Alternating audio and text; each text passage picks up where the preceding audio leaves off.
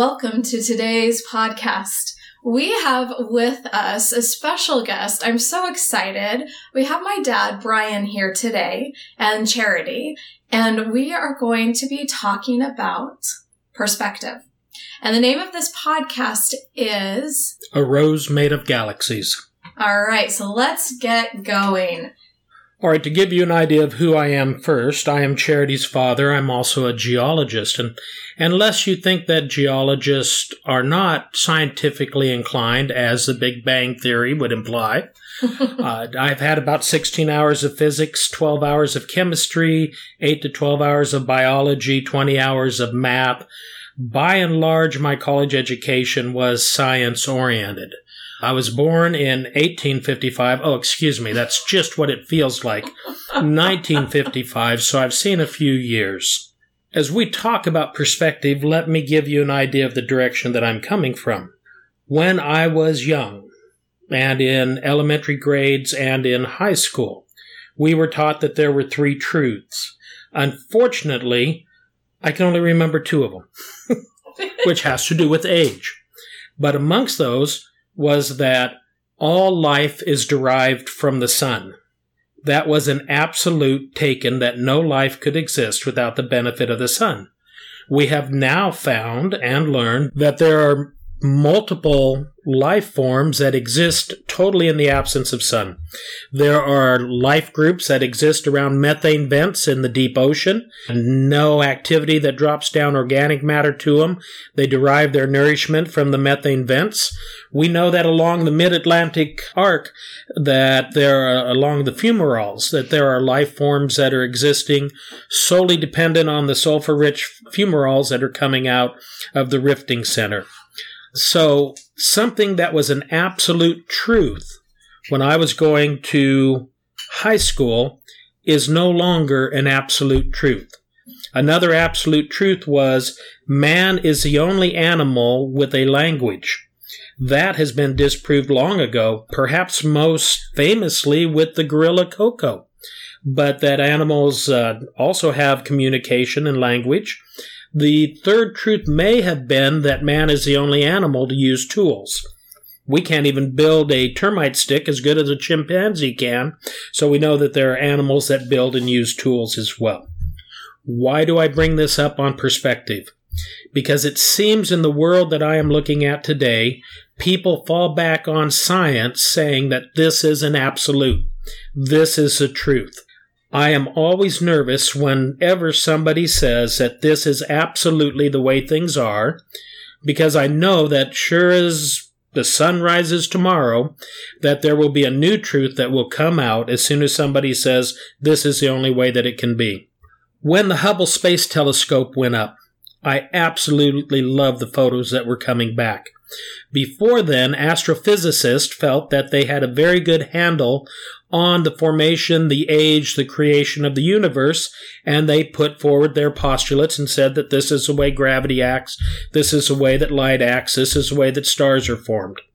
Since that time, with the benefit of the insights of the Hubble Space Telescope, without the interference of the atmosphere, one of the first things that our astrophysicists said was, we're going to have to rederive some of our theories because these clearer pictures have us confused.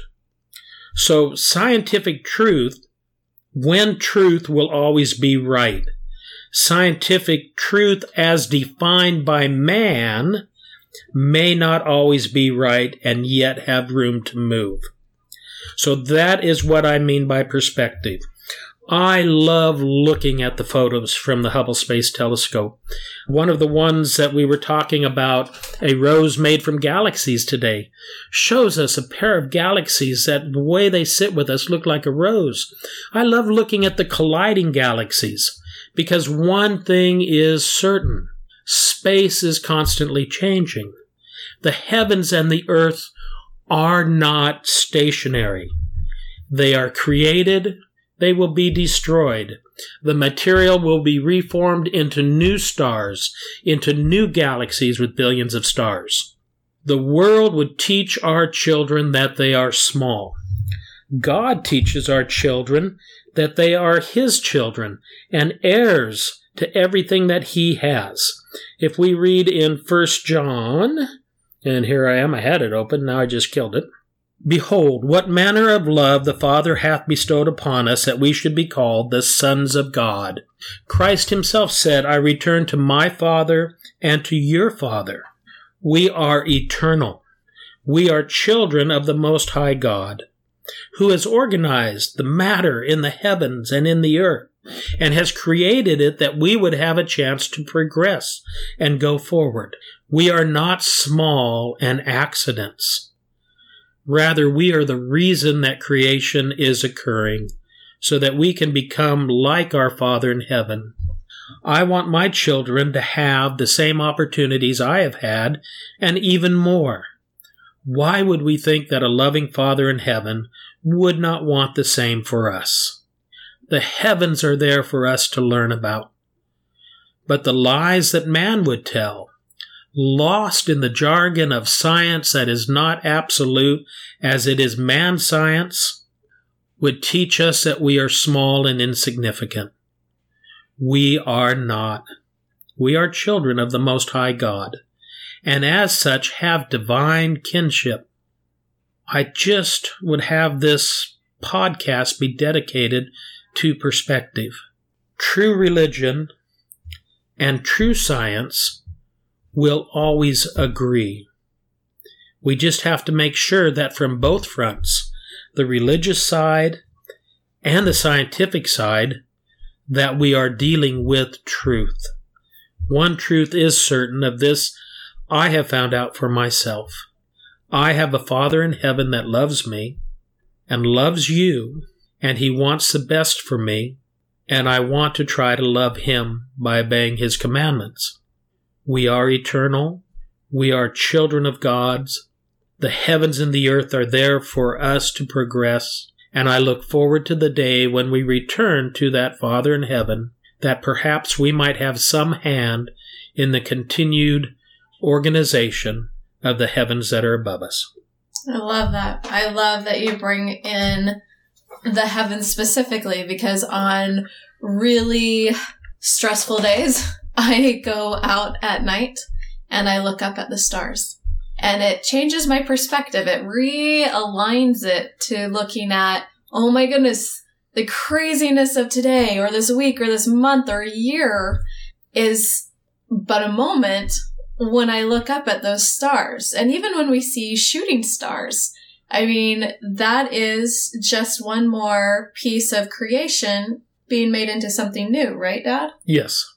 And so it's hopeful to me that when we learn these timeless truths, such as perspective, we are then able to move forward through the mundane and so that we can start sorting the lies that we hear because there are so many pieces of information in this world that is just bombarding us. But when we hear truth, usually it resonates with a piece of us inside. And so, what are times that you have found a piece of perspective in your life? Oh my goodness. Um, anytime that I am discouraged, discouragement seems to befall us. Uh, as a man, when I would lose my job, uh, being uh, associated with the oil and gas industry, that is quite a cyclic industry. And I would feel, how am I going to take care of my family? How am I going to feed them? Where are we going to stay? What are we going to do? Having an eternal perspective, I can remember that I was lost in trusting in the strength of my own arm and not in the strength of our fathers uh, the last time I lost my job, and I was so worried for my family.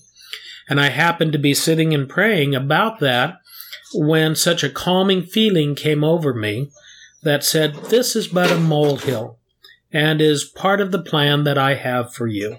The result of that was a job that took me to the Middle East, where I was able to learn about our Arab brothers and sisters and much more about the religion that came out from Ishmael.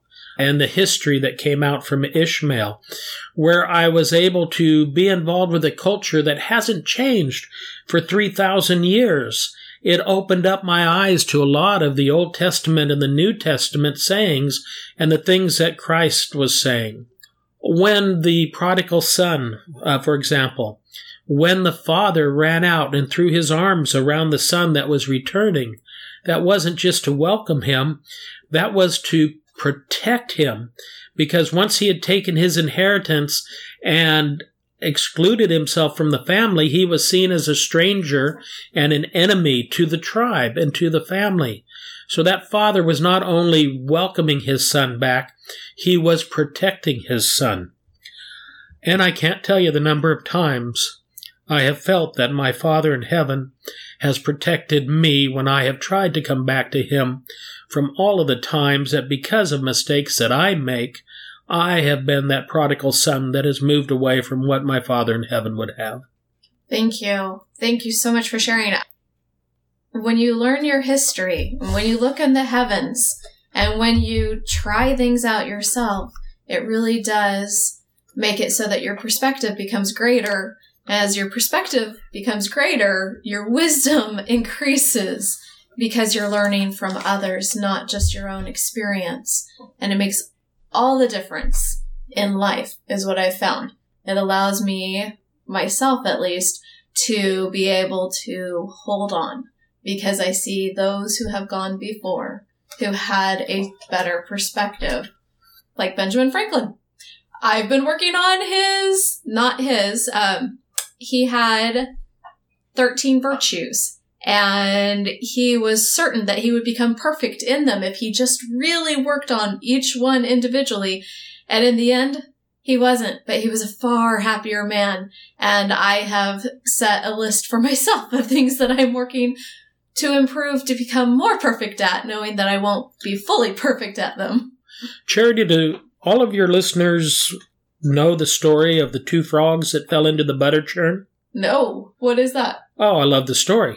Two frogs fell into a butter churn. Of course, the butter churn was round, no edges, nothing that they could get out. So they're swimming and they're swimming and they're swimming. One of the frogs got discouraged and said, There's no way out. I will lose my strength before morning. Why do I fight trying to still keep alive? I am just going to sink to the bottom and drown.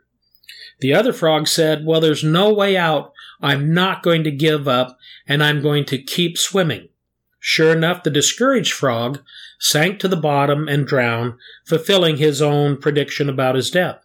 The other frog kept swimming, kept swimming, kept swimming. In the morning, the farmer's wife came to the butter churn and lifted out the edge so that she could start churning. What did she find? That the butter had been churned. the frog floating on a piece of butter. we may not see the answers to our problems, but if we get discouraged and give up, we will surely fall. But if we just keep swimming and not let discouragement, if we have a perspective that a miracle can happen, we just may find a piece of butter that we can pull ourselves up onto. I love that. I absolutely love that, especially because which frog are you? Are you the one that gives up and drowns and lets the world just suck you down? Or are you the one who keeps going and going and going even when it seems impossible and you churn that butter? Uh, hopefully, we may all run into one side or the other of it, but before we sink to the bottom and drown, I hope we get a new lease on life and keep kicking a while longer. agreed. Agreed. Keep going. Yeah, it's our attitude. Same events, our attitude towards them. We can have miracles occur in our life, things that we don't even know will occur when Heavenly Father sticks his hand in to help us. Oh, I agree. And the last piece I was thinking about going back to the galaxies, I've been, I am my father's daughter. And I have been studying NASA for years as well. And I actually even read Einstein's theory of relativity, which I highly recommend. He wrote two versions of it. And I did the simpler version, which is not simple, but it was fascinating to see as the pictures were written in my mind of what he saw. I've been studying an astrophysicist recently who has discovered other universes that look like they have life on them. And she just happened to map out enough information in the universe that she said, let's pinpoint this one area. And because of that, so serendipity, right? She was doing, happened to be at the right place at the right time while also having enough learning, education, and work that she found all of the elements of what is required for life to be sustained on a planet in a different universe. And to me, that is so exciting because again, it makes me prospectively look at my own life and at this world and say, wow, how much more is out there. It is so exciting to think about. So I'll leave you with this. How is your perspective today? Are you in a place that you're willing and ready to change it a little bit so that you can find more joy?